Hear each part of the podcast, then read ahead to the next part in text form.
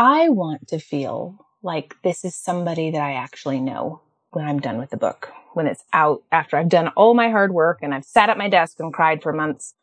I want to pick up. Oh, that is a real part of my process. Trust An me. essential part of the process.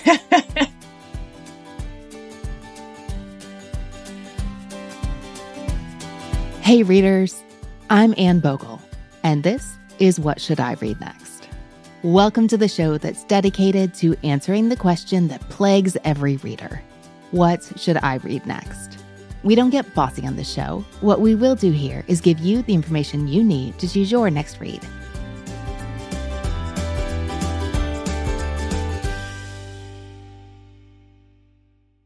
Every week, we have a great conversation about all things books and reading, and I'm really excited about what we have in store for you today. This is a special time for readers as we're doing a lot of recaps, looking forward to the next year, looking back on the year that's gone by, um, thinking about gifting in all its shapes and forms. And on that note, We've had so much good content on the blog, modernmrsdarcy.com, with so many gift recommendations for people who are readers and also are book lovers. And on that note, I just want to say my book, I'd Rather Be Reading, makes such a great gift for any style of reader or anyone who shares the love of a good book. It's stocking sized, it's beautiful. There's a watercolor of my own home library on the front, and you can make it even more meaningful by getting your copy signed and personalized. To do this, order ahead of time for holiday delivery through our website at modernmrsdarcy.com slash shop.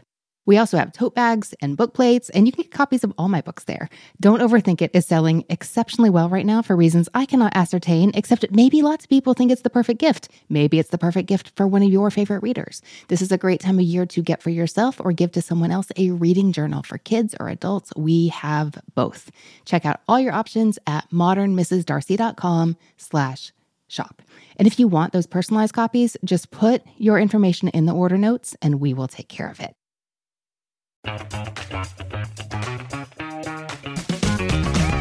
Hey there, I'm Dylan Lewis, one of the hosts of Motley Fool Money. Each weekday on Motley Fool Money, we talk through the business news you need to know and the stories moving stocks on Wall Street. On weekends, we dive into the industries shaping tomorrow and host the experts, authors, and executives that understand them. Tune in for insights, a long term perspective on investing, and of course, stock ideas. Plenty of them.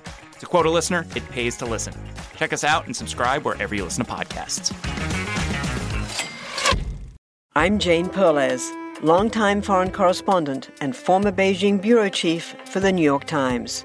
I've been a foreign correspondent in lots of places Somalia, Indonesia, Pakistan, but nowhere as important to the world as China. I mean, China is not dropping anti democratic paratroopers into Montana. But of course, we did see things like the weather balloon slash spy balloon riveting the whole country for a week. This is Face Off, an eight part series in which we'll take you behind the scenes to key moments in the tumultuous US China relationship. We'll speak with a diplomat, a spy, a tech reporter, a US admiral, even Yo Yo Ma. Plus, my pal and noted China historian Rana Mitter joins the conversation. We'll look at what's driving the two nations apart and explore whether anything can help bring them back together. Face Off launches April 9th. Now, for today's guest, she will be a familiar name to many of you because not only did I recommend her brand new book and newly announced GMA book club pick, woohoo, The Frozen River to Shana Ferguson in episode 393, What Makes You a Real Reader, she was also one of our earliest guests on the podcast, way back in episode 15. She's also one of my favorite authors writing books right now, and one of my favorite people to talk books and publishing with. Joining me on the show today is Ariel Lawhon to discuss her new release and more bookish goodness, like the unexpected way her books have aligned with the literary zeitgeist, why some stories stay with you long after you finish them, and our mutual love for seasoned female protagonists. Ariel also shares some of her favorite books and the titles she can't wait to read next, so you'll be sure to walk away with plenty of new titles for your to be read list from today's episode. Let's get to it. Ariel, welcome to the show. Thank you so much for having me back. I'm really excited. You were on in one of our very earliest episodes. I've almost forgotten. Listeners will put that link in show notes. But yeah, seven years later, it's great to have you back. Thank you. I am so happy to be here. Well, I have to tell you, I've been angling to have you back on for a long time because you are one of my favorite people to talk books with. And I think you're so insightful and smart about the industry. And I feel like you make my reading life better. And we could not have you on the show, as our listeners call them, regular readers. No one would buy that. But you have a brand new book out today. And I'm so excited for it. And for you, I read Martha on Vacation, oh gosh, back in May the e-galleys and arcs had just gotten released. And i'm so excited that all these people can finally read this book that i've been itching for them to read for forever.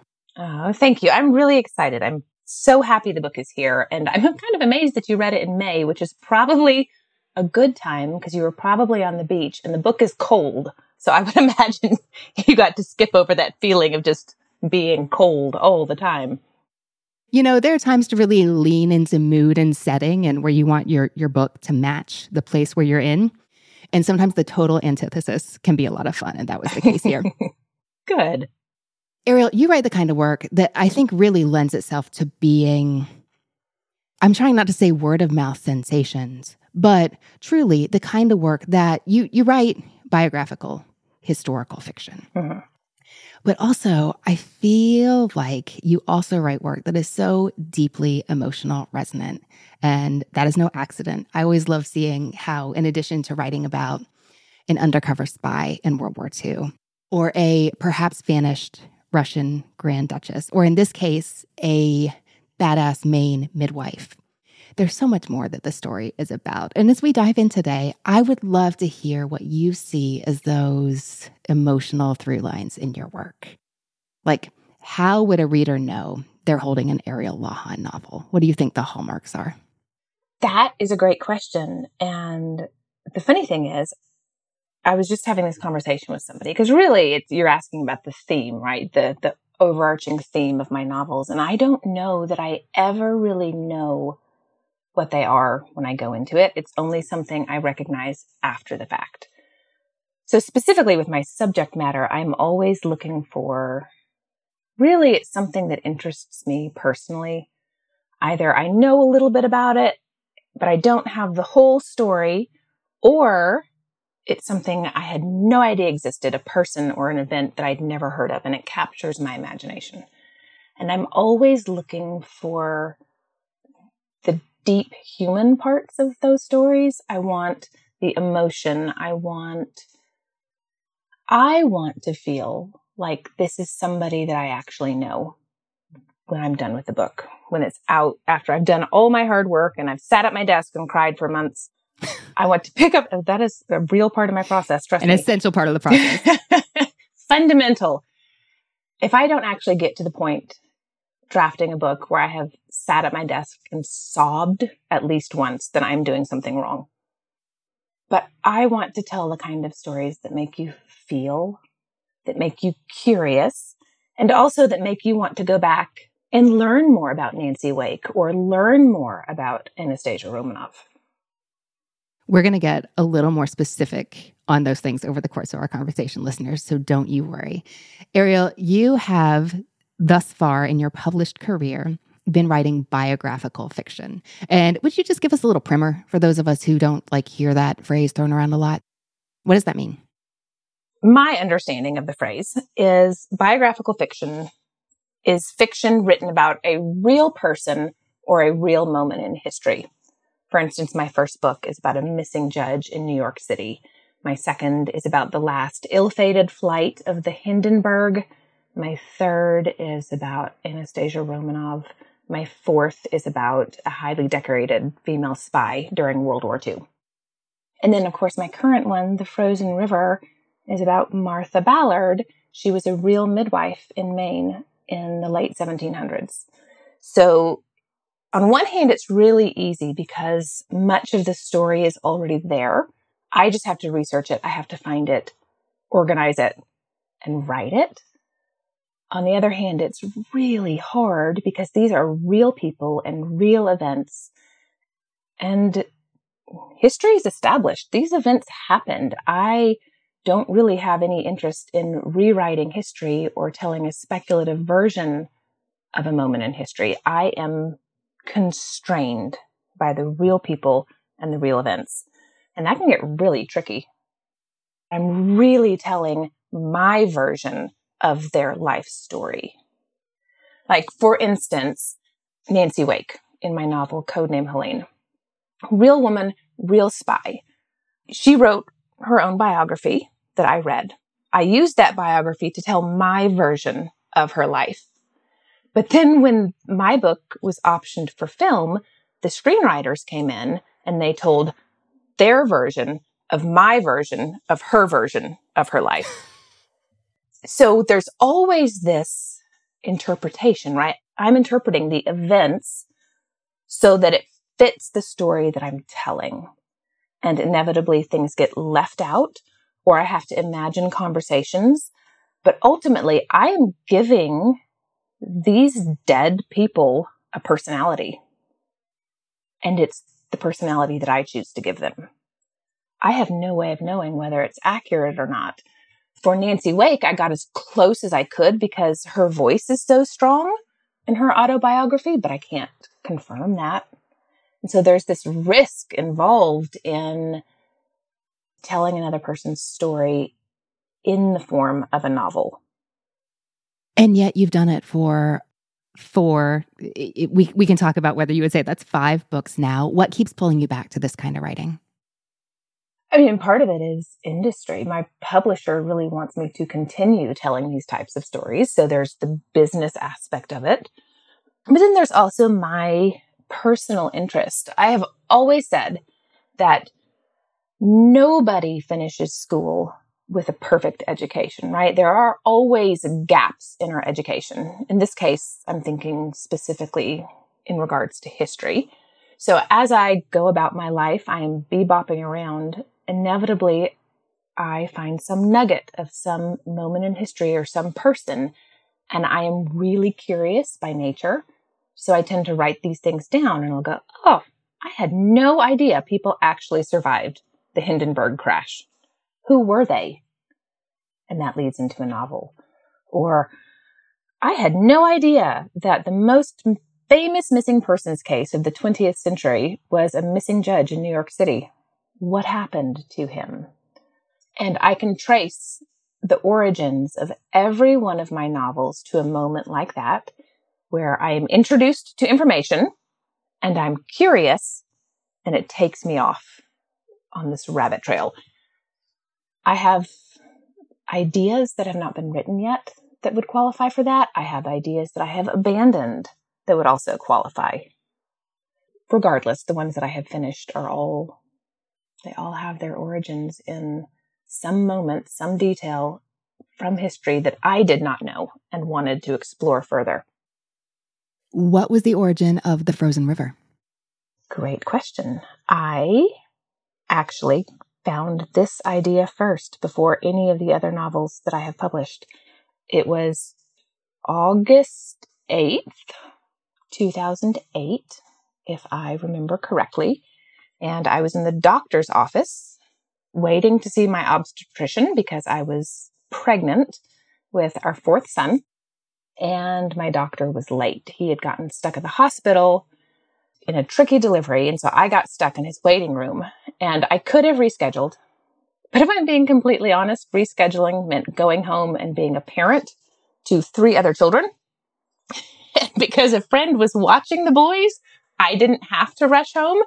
So I stayed in the waiting room and I finished the book I'd brought with me. I finished all of the magazines and there was nothing left but like a pile of really scary pamphlets you know, the ones in the doctor's office that you like avoid and they're curled up and rotting in the corner because nobody wants to touch them. So I'm like digging through this pile of pamphlets and I don't want to read any of the information there, but at the bottom was this little book of devotions. It was like a daily devotional in Texas. These are real common in the doctor's offices. And so they're printed in like three month segments. It's called Our Daily Bread. And they send them to doctor's offices. They just send them around. So I'm bored and I flip open to August 8th, 2008. And there is a devotional about a woman named Martha Ballard who was a midwife in Maine in the late 1700s. And it talked about how she delivered over a thousand babies in the course of her career and she never lost a mother. And I remember sitting there reading that thinking, that's incredible. My own doctor can't mm-hmm. boast a record like that. And he has all of modern medicine at his disposal. He knows how to use a scalpel. He's got a sonogram machine in the back. And so I remember thinking that would make an amazing story. Like she had to have been phenomenally skilled to finish an entire career and never lose a mother in childbirth. So, 15 years later, how did it happen that Martha's time is now? I keep a file in my office of potential book ideas. And every time I finish a novel and I'm ready to start thinking about the next one, I'll go back to that file. And I honestly revisited Martha's story after every one of those books. And it just didn't feel like the right time. In hindsight, I think it's because I needed more time under my belt as a woman, as a wife, as a mother in particular. Martha's story takes place over a six month period when she is 54 years old. So this is a middle aged mother. And a lot of the story is about her relationship to her older children. She has children that have either left home or are leaving home. And I don't know that I could have done this story justice until I had experienced some of that myself. I joke that I could not have written this story until my children had broken me. And, and if mothers don't know what I'm talking about, it just means your kids haven't broken you yet. It's fine. Everything will be fine. You'll be fine. They'll be fine, but they will break you. And I needed to have experienced that personally before I could tell her story. I think it's really interesting. Have you said that like Martha is solidly historical fiction, like absolutely no question. And yet it's a bit of a departure for you. Ariel, I'm not sure I would have noticed had I not heard you talk about it and read all the details in your really juicy author's note. Friends, if you are not reading the author's note to your historical fiction authors, you have to start immediately. This is where they tell you the story behind the story and how they found inspiration in a waiting room in 2008 and what is fact and what is fiction in the story and the liberties they took with the timeline to make the plot work. And you can't miss out on that stuff. But Martha is a bit of a departure. Tell me more about that. I think this story is more literary than my others. I tend to be a very commercial writer. Lots of stuff happens. I believe in plot. I believe in a propulsive plot. And Martha's story does have all of that, but it also has a deeper layer of character development and I think emotional resonance than anything I have written before. It's part of why this is the first novel that I have ever published that I cannot look at you and say, I know exactly what it's about. Everything else I've ever written did exactly what I told it to. I told the story where to go. I told the characters what to do. This one escaped me. I've never really been able to wrap my arms around what it's about. And it's fascinating to me because now that it's out in the world and people are reading it, everyone seems to have a very different idea. Some people think it is about this tight knit community of women that takes care of each other. And it is. Some people think it's about a long and happy marriage. And it is. Some people think it's about the deep emotional journey that a mother takes raising her children and sending them into the world. And it is, it is all of those things, but everyone sees something different in it. And that is the first time that has ever happened to me where the feedback that I'm getting back is so varied and the people that are reading it see something different from reader to reader. And to me, that's typically what literary fiction does. Everyone sees something different and then they discuss it and go, Oh, I didn't see that. I, I thought it was about this. That's why it feels like a departure for me. Does the readerly reaction you're seeing surprise you? It surprises me a little bit because when I sat down to write this story, I was looking at the main thrust of the novel, which is it's a murder mystery, but it is also a rape trial. And I was writing those two realities through the eyes of a married middle aged mother. So everything else I wrote in, and it is intentional, but it is fascinating to me what rises to the surface in each reader's mind. You also noted that this book is less biographical than your other works, and I'd love to hear more about that aspect. So, everything else I've written, there has been a good bit of research material available biographies, histories. You can go to archives. You can find a lot about the Romanovs. You can find huge amounts about World War II and even huge amounts about Nancy Wake, the Hindenburg, uh, Joseph Crater in New York City. You can find that information. When it comes to Martha Ballard, there are two things. There is a biography by Laurel Thatcher Ulrich. It was published in 1992 and it won the Pulitzer, actually. It is a biography of her life, but her life in the greater context of the post Puritan era. And then there is Martha Ballard's diary itself. It is, I don't know, 900 pages, but it's more of a day book. There's no editorializing. She doesn't really emote. You get the date, you get the weather, you get information about what she did that day. And it is in that diary that the only written record of this particular rape trial exists. There's no record of it anywhere else in history. So as I'm reading Thatcher's biography, I get this very clear picture of life in post Puritan Maine. As I read Martha's diary, however, I have this scant information and I have to look at all of these disparate details from what she had for dinner to who fell in the river to who got arrested. And I have to piece them together tiny detail by tiny detail. And it left me without any kind of certainty as to her personality, her speech patterns, or the relationships that she had with the people in her town. So I had to build those from scratch.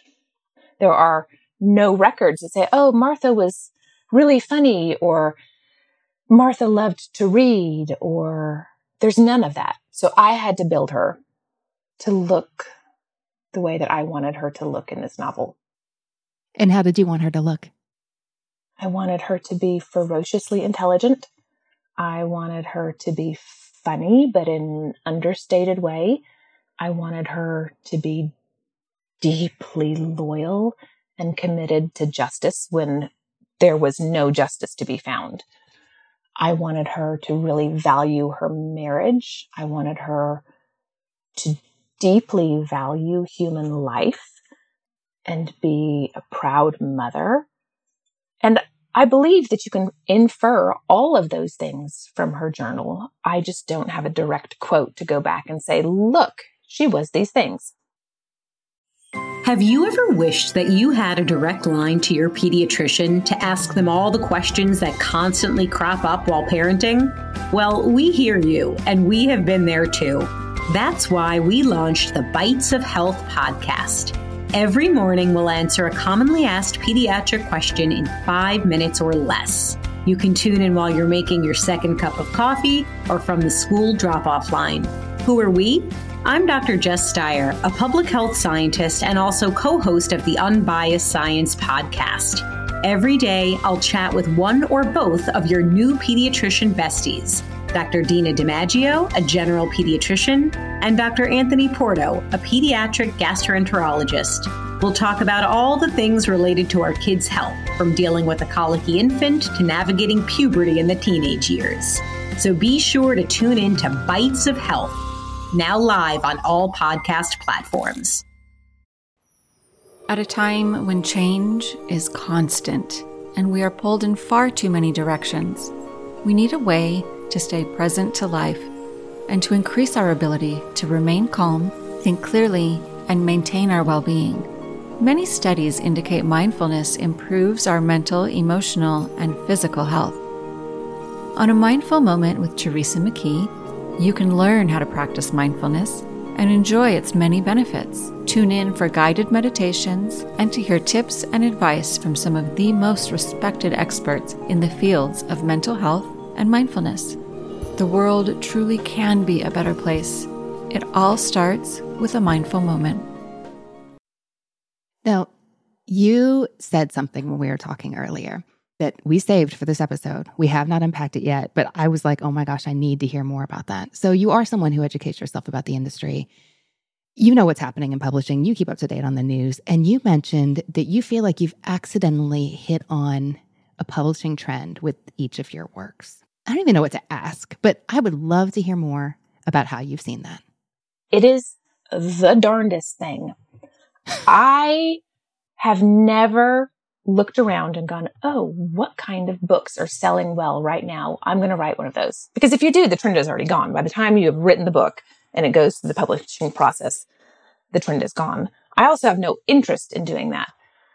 But for some reason, I have found myself in the white hot center of the zeitgeist every time.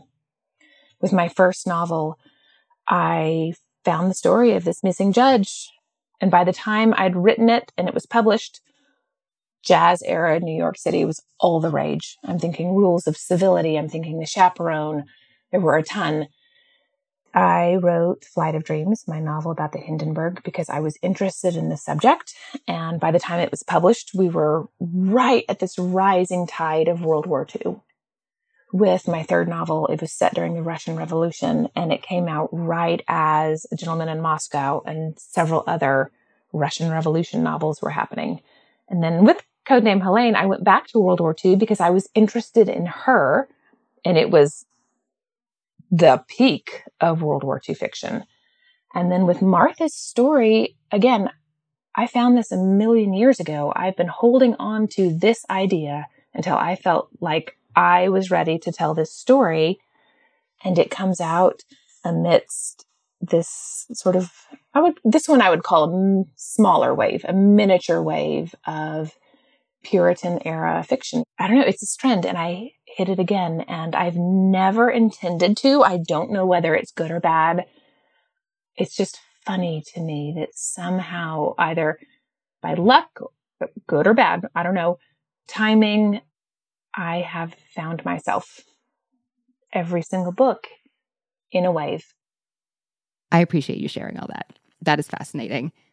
And also, I don't think that's the only thing. Like we've heard from listeners on our podcast and the readers I talk to, you know, every day, because that's my job, about how they wish they saw more titles about seasoned female protagonists. And by that, I mean they're looking for characters who aren't just in their 20s or their 30s. They want to read about women who are 40, 50, 80, dealing with real life issues. And they say that publishing has, for market reasons, disappeared these women from the stories. The stories aren't getting published, even though they think that many readers would be clamoring to grab those books from the bookstore shelves. And I've noticed especially this season. I'm reading spring book preview titles now. We're already populating a robust database for summer reading guide titles, friends. Like if you're into that nerdy stuff, how it happens behind the scenes, that's how it happens. And so you have this story about a 54 year old, fiercely intelligent midwife in the Puritan era who does have a long and happy marriage. We also hear from people who say, like, I wish I could read about relationships that work. But you don't get that in novels because if the story is about a relationship and it's working, there's no friction, there's no tension, there's no plot. But in a story like The Frozen River, you have the opportunity to see that up close. And then you you mentioned, I don't know how much this is a trend, but I do think I can see how it's something that we would be hungry for right now. You do portray this community, even in the face of such just such a lack of justice for females and such horrible misogyny. Oh my gosh, the Harvard obstetrician in your book. I just want to pinch his nose and then push him in the river. Oh, that is so much nicer than what I want to do to him. well, this is a family friendly podcast most of the time, but you do portray this. I mean, the community of supportive and protective women, like that is a whole atmosphere. And I didn't know that was something I was longing to read about until I was reading about it. And I was like, oh, this is so great. I think you're absolutely right. I think women, readers, want to see themselves reflected in fiction. This is, we know this. Everybody wants to see themselves reflected in fiction. But there is an entire demographic of women that so rarely gets to see that. And it's mature, middle aged readers. We are so obsessed with the young, buxom 20 year old blonde in fiction that the mature woman gets left out. And personally, I was so drawn to Martha's story because I want to read about a woman who has seen some stuff in life. She has experienced it. It is under her belt. We hunger for that because that's life. We all get older if we're lucky, right? We're lucky to age. That is how you win at life. You get old. That's how you have won at life. And we want to see that. And when it comes to the marriage, I mean, you're right. It's easy to write a bad marriage because there's friction. And I haven't been married long. I have only been married 23 years. And I was told recently that I hadn't been married long. Martha would say you're a youngin'. I'm a youngin'. Now I say I haven't been married all that long, just 23 years. Because a friend reprimanded me. She's been married 50 something. I want to see that on the page. What does it look like in real time, 35 years after you have made the right decision? I love a good love story. I love a good romance novel. But I think the one thing that we get wrong in that genre is that the wedding is not the finish line, it's the starting line. That is where you begin a relationship.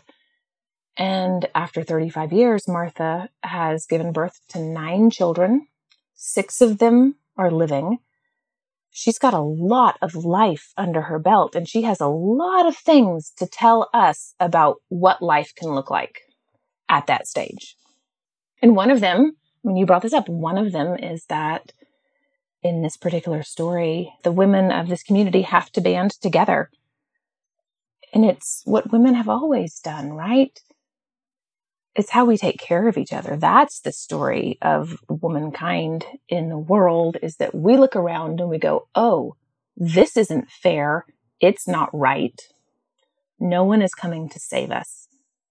So we'll save each other.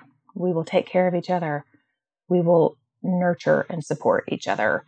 And Martha, through her real life, did that 30 years. She was the one in those birthing rooms saving their lives. She was the one testifying on their behalf in court. She was the one fighting for them when nobody else would. In a book where so many hard things happen, it was so life giving to see that mm-hmm. portrayed on the page good. That was my hope because I say all the time, this story isn't polite. I mean, but then again, my life hasn't been polite. I don't think anybody's life is polite. And so there's this balance between telling the truth about what happens and also showing the other side that life is hard and it is not polite, but there is so much good and there is so much light and there is so much hope and it comes through people. I'm remembering now how before I read it, you described this book as your most violent. Yes. No question. But also your most, was it tender? Tender, yeah. I wanted both of those things to live on the page. It is a violent book. It is a murder mystery and it is a rape trial. And even though I think I handle both of those things delicately, it's hard and it's hard to yeah. read and it should be. If you can read about either of those things and not flinch a little bit, I think something is wrong. But again, this is this is the story of a really long and happy marriage. It's the story of family and friendships and there are a number of scenes in this book that I'm so proud of. Scenes where Martha is interacting with her husband or one of her children or particularly the scenes where she's interacting with her patients. And you described earlier Dr. Page, Mr. Harvard, the contrast between how she cares for her patients and how he does not, I think is incredibly illuminating and was, in a weird way, one of the most fun parts to write in this story. Sort of the, the rivalry between midwifery and obstetrics. They clash pretty hard. Without giving anything away, I can see how that could have been deeply satisfying. Yes. Okay, speaking of things that are satisfying, I just want to say that I finished this book back in May and went, who can I talk to? Who has read this? Because I have to talk about the ending. Do you just want to comment on that? So the ending, oh gosh, this is fun. The ending either really shocks people or it makes them cheer. And the first iteration of this, when I first handed it in, my then editor was like, Oh my God, I don't know if we can publish this. and I was like, Well, I understand what you mean. But for the record, when McMurtry did it, they gave him a Pulitzer. So I think we're okay. And then, of course, through the long editing process, I went in and I fine tuned and worked. And I was afraid so many people would be so stunned that they wouldn't like it. But overwhelmingly, the feedback that I am getting is that people love it and they're really glad. And that is what justice can look like when there is no justice, if that makes sense. I think it does. All right. I started by saying you are one of my favorite people to talk books with, and I think you're just so savvy about the industry. So I'd like to zoom out and talk a little bit about um, what you're loving and also what you're seeing in the current literary landscape. And listeners, we're going to talk about these things more as we enter the transition into the new year.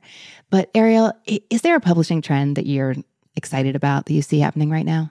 Oh gosh, that is a good question. I see sort of a broader move. I don't know if it's toward magical realism or back towards it. I think you could argue either case, but I'm thinking of actually three books that I requested for myself. Just they're not out yet. They come out next year that I so badly want to read. And all of them have just a little bit of a bent toward magical realism. And I'm so excited because I love it. I love stories take place in the real world, but they have just this element of otherness to them. I mean, they're magical. It's like fantasy without committing fully. Does that make sense? just a little something. Okay, you got to tell us what are the three? Okay, so a short walk across the wide world. Westerbeke is the guy's last name. Douglas Westerbeke. That's on my shelf. It just came in the mail. I want it so badly. My actually the editor that acquired Martha acquired that book. And she has great taste.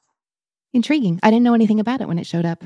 With a puzzle ball that that yes! my youngest took apart and then couldn't put back together. I did not get the puzzle ball. I'm real curious about that. But it's the story of a young girl who gets ill or gets injured. I'm not entirely sure yet. But in order to stay alive, has got to keep walking and she cannot stay in any place for more than a day or two over the course of her life. And I'm like, oh, why didn't I think of that? the other one that I have here and I cannot wait to start is called The Other Valley by Scott Alexander Howard. A friend of mine read it and she said it was in the top three books she read in 2023. She has not stopped talking about it. It also has an element of magical realism to it. And the reason I love this genre so much, I think, this is just my opinion, I think what magical realism does is it restores the fun to reading and the whimsy and the magic. And as much as I love a really intense thriller and a really deep literary novel, what I really, really, really want for my reading life is to have fun. I want to have the magic restored. The reason we all fell in love with reading in the first place. And I would argue that magical realism does that better than most genres. Intriguing. Do you want to share a third book? I'm looking at my list here. So I'm not sure. I have not dived into the summary enough to know whether this is also magical realism, but I'm looking at I Cheerfully Refuse by Leif Enger. It comes out next April, maybe, and I love, I love, I love his writing. I love it. Peace Like a River remains one of my all time favorite novels. And so when I found out he had a new book coming, I sent a frothing fan letter to his editor. and I basically begged, I begged for a copy when they were available. And it just came a week or so ago. I read that last month. And while I don't believe it has magical elements, if memory serves, Leif Enger is writing dystopian, which I did oh. not see oh. coming. That book is a mood. Okay. There's a lot of eeriness. I don't know if you'll find it. Fu- you'll find it intellectually fun. Okay. I don't know that you'll call the plot line fun. Dystopian is like in the same family. It's like a second cousin once removed from magical realism. They exist together. It's like author. How did you imagine that world? Like it does have that kind of delightful element. Okay. Ooh, I can't wait. I'm glad to hear it. Let Mysteries at Midnight be your destination for detective whodunits and captivating mystery stories. You'll hear classic stories like Sherlock Holmes, Agatha Christie's Poirot, and short tales from H.G. Wells, Charles Dickens, Edgar Allan Poe, and others.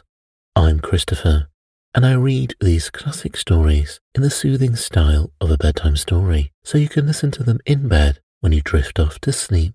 I also host the number one sleep podcast in the world called Sleep Cove, where millions drift off to meditations, hypnosis, and bedtime stories. We soon realized that listeners wanted to hear our mystery stories all in one place. So we created Mysteries at Midnight, where you can listen to all new tales every week. Search for Mysteries at Midnight on Apple Podcasts, Spotify, or your favorite podcast app, and follow and subscribe so you don't miss out on new episodes. So why don't you pick a story now? And can you guess the twist? What do you get when you take two childhood friends with a passion for unexplored history and a whole lot of booze? you get the goofiest game in history, Queen's Podcast. Hi, I'm Nathan. And I'm Katie, and we're the host of Queen's Podcast. Join us while we spill the tea on women from history. We get into all kinds of stories here, like biographies of lesser known figures. For instance, Sayida Al powerful pirate queen. To the stories you might already know, like Marie Antoinette or Cleopatra, but with a fun twist. Each queen is paired with a cocktail that'll totally get you in the mood to hear fun, juicy, and dramatic stories from history. Because history is so much more than just dudes on a battlefield, and we believe that the female perspective and roles are just as deserving of their time in the spotlight. Right. So come get to know these queens. Find us wherever you get your podcasts. Cheers. What's a publishing trend that you are less enthusiastic about? One trend I don't love, and this probably is just me showing my age. I don't. Let me guess. I don't love the TikTok craze. I don't love it. And I don't really know why I don't have it. I'm not on it.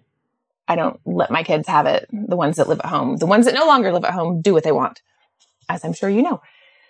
But I don't love either version of the TikTok trend, which is we give all of our attention to a single book and it sucks all the air out of the room, or we disparage a single book and that poor author gets a pile on. I think both of them, from my perspective, would be incredibly stressful to manage.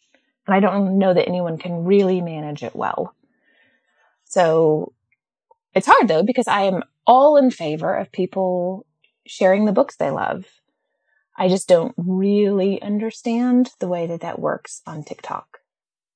And I also don't love the excuse that I hear a lot of times. Well, oh, the only reason that book sold well is because it was a TikTok phenomenon. I don't think that's fair. Mm, I don't think it's fair to the book yeah. and I don't think it's fair to the author to write off anyone's success because it happened to fall into a trend. Does that make sense? It does. And we're not talking about publishing trends that are bad. We're talking about ones that you are less enthusiastic about. And as someone who I think, I think I'm like two weeks older than you, maybe three. Yeah. I can relate to uh, just maybe being old. All right. This is general on purpose. What do you think makes a book work? Your book, someone else's book? What is it about a book that makes us just go like, ah, yes, this is it? For me, it boils down to a single thing. Am I thinking about that book when I'm not reading it?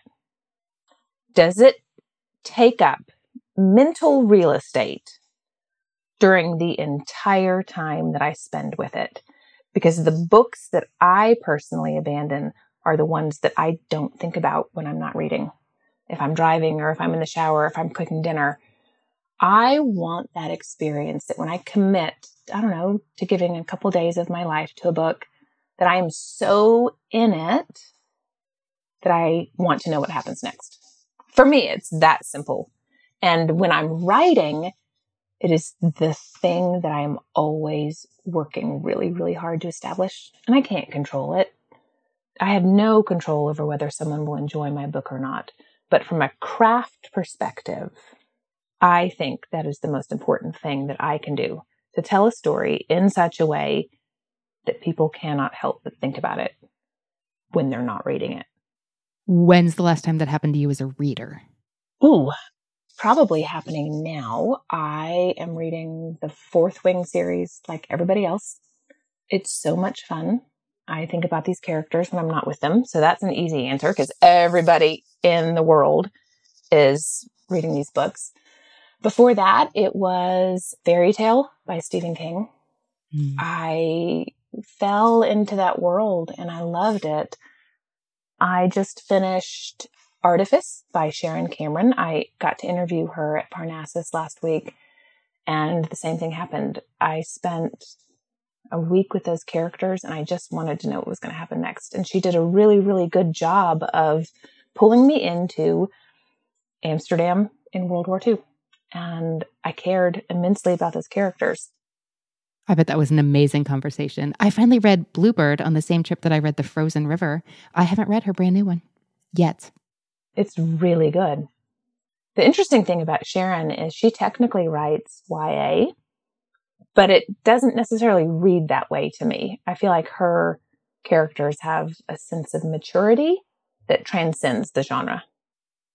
Yeah, I've only read that one book, and I am glad that you reminded us that there's a new one we can check out. Ariel, what are some books that you personally really love that you think more readers should know about? This is no surprise to anybody that knows me. I feel like Stephen King has been labeled just a horror writer. And he does, absolutely. He absolutely writes horror novels. But I think people miss some of the best writing in the world if they just go, oh, I don't like horror. I don't want to read Stephen King. For instance, 11/22/63 was an astonishing work of fiction. Another author would definitely be Susanna Kearsley. I love her work. She writes historical fiction. Usually it's a blend, half historical, half contemporary in the same novel. I think she blends it beautifully. I have read every single book she's written. I think if you love big, explosive action, Andy Weir, you can't get better than The Martian and Artemis and Hail Mary.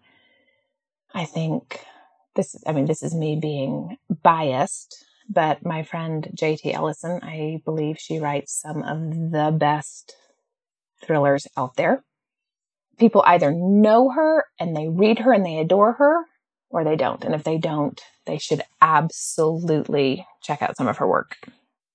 I also love Deanna Raybourn. She wrote a book last year called Killers of a Certain Age, which is populated by mature female characters. And I believe the reason that book was so successful is because she let readers see themselves and mature women got to be the assassins. It was great fun.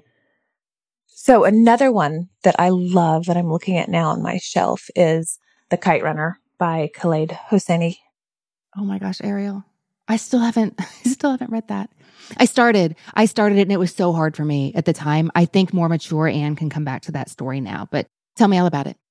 It will be a fist around your heart for 350 pages and it is one of the most beautiful, hard, grueling hopeful, redemptive books I've ever read in my life. And I will occasionally, if I just need to remember what books are supposed to do to you, pull it off my shelf and read the last page. And it is perfect and it never fails to remind me the power of fiction, what my job is as an author, specifically to leave somebody with that, but also just that sense as a reader when you close the book and you set it in your lap and you just have to convalesce for a moment to recover. It is perfect. That sounds amazing. That sounds amazing. I can see it from where I'm sitting. It's on my shelf, just constantly reminding me. Thank you for that nudge. You will love it. And you will text me and be like, oh my God, oh my God, why? why? Why did you do that to me? I look forward to it. I also love a good Western. These are not new, but Lonesome Dove and True Grit are two of, in my opinion, the best novels ever written. I read everything. I read across genres. I love science fiction. I love fantasy. I love murder mysteries. I think you and I are similar in that regard. We just want a good story. Good stories well told. Yeah, and they can come from any direction. Well, Ariel, congrats on your publication day. A very weird day, but also a very exciting one. Is there one like thought you'd love to leave readers with as we sign off? Yes. I do. I have so many thoughts. I am at the lectern. The one that I would like to share specifically, and this is directly related to Martha and the frozen river, is that I want the world in general and specifically readers to remember that stories don't have to be about these huge wars or intergalactic battles that sometimes, maybe most of the time, they need to be about small acts done in love. That the things that don't make the history books, say a woman who spends her life faithfully delivering babies, are just as important as the things that do make the history books. I love that. Ariel, this has been a pleasure. Thanks for coming back on and talking books with me today. Happy, happy to be here. Thank you for having me back. Hey, readers, I hope you enjoyed my discussion with Ariel today. You can find her on Instagram at ariel.lawhon, that's L A W H O N, or on her website, ariellawhon.com. We'll have links in our show notes to all these places, plus her Substack. You'll also find the full list of titles we talked about today right there. That's at What Should I Read Next podcast.com. Every week, we highlight our episode on Instagram, and sharing our posts with your friends is such a great way to spread the book love. Find us there at What Should I Read Next? And while you're there, you can follow me too, my personal account, which is now heavily featuring the tree in our library and its twinkle lights is at Anne Bogel. That's Anne with an E, B as in books, O G E L. Subscribing to our newsletter is a quick and easy way to make sure you stay up to date with all the happenings here at What Should I Read Next. Sign up at What Should I Read Next podcast.com slash newsletter. Thanks to the people who make this show happen. What Should I Read Next is created each week by Will Bogel, Holly Wielkoszewski, and Studio D Podcast Production. Readers, that's it for this episode. Thanks so much for listening. And as Rainer Maria Rilke said, ah, how good it is to be among people who are reading. Happy reading, everyone.